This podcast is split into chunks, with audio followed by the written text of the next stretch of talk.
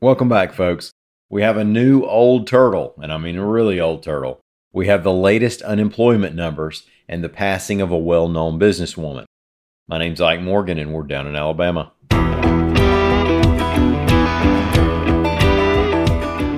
A giant prehistoric freshwater turtle that lived in Alabama has been identified for the first time, reports AL.com's Dennis Pillion.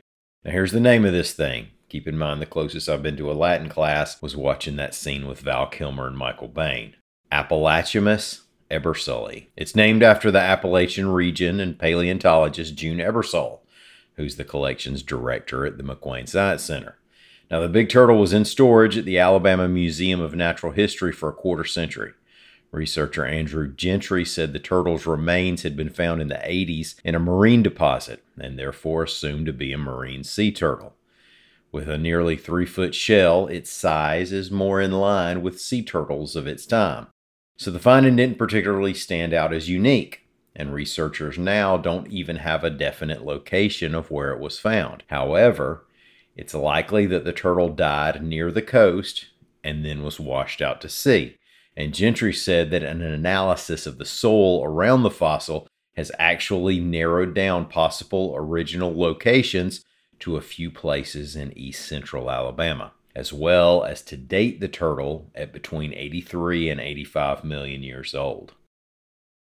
Despite a national recession, Alabama's unemployment rate in July held steady month over month at an all time record low of 2.6%, reports the Associated Press. Now, that's a full point beneath the national unemployment rate of 3.6% and it reflects an increase of more than 65,000 Alabama jobs since a year ago.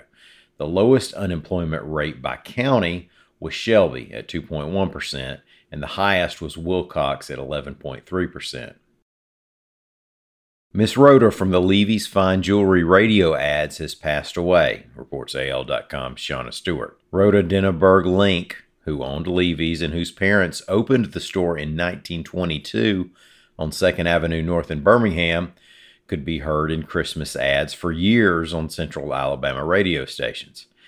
In a tribute posted online, Levy said in part, quote, It was her grand vision, along with her brother Charles, that took a small pawn shop left open to give her mother a job and grew it into one of the most respected jewelry stores in the United States.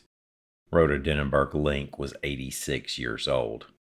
Thank y'all so much for listening. We'll be back here again tomorrow. Until then, come on by and see us anytime you want to. We're at al.com.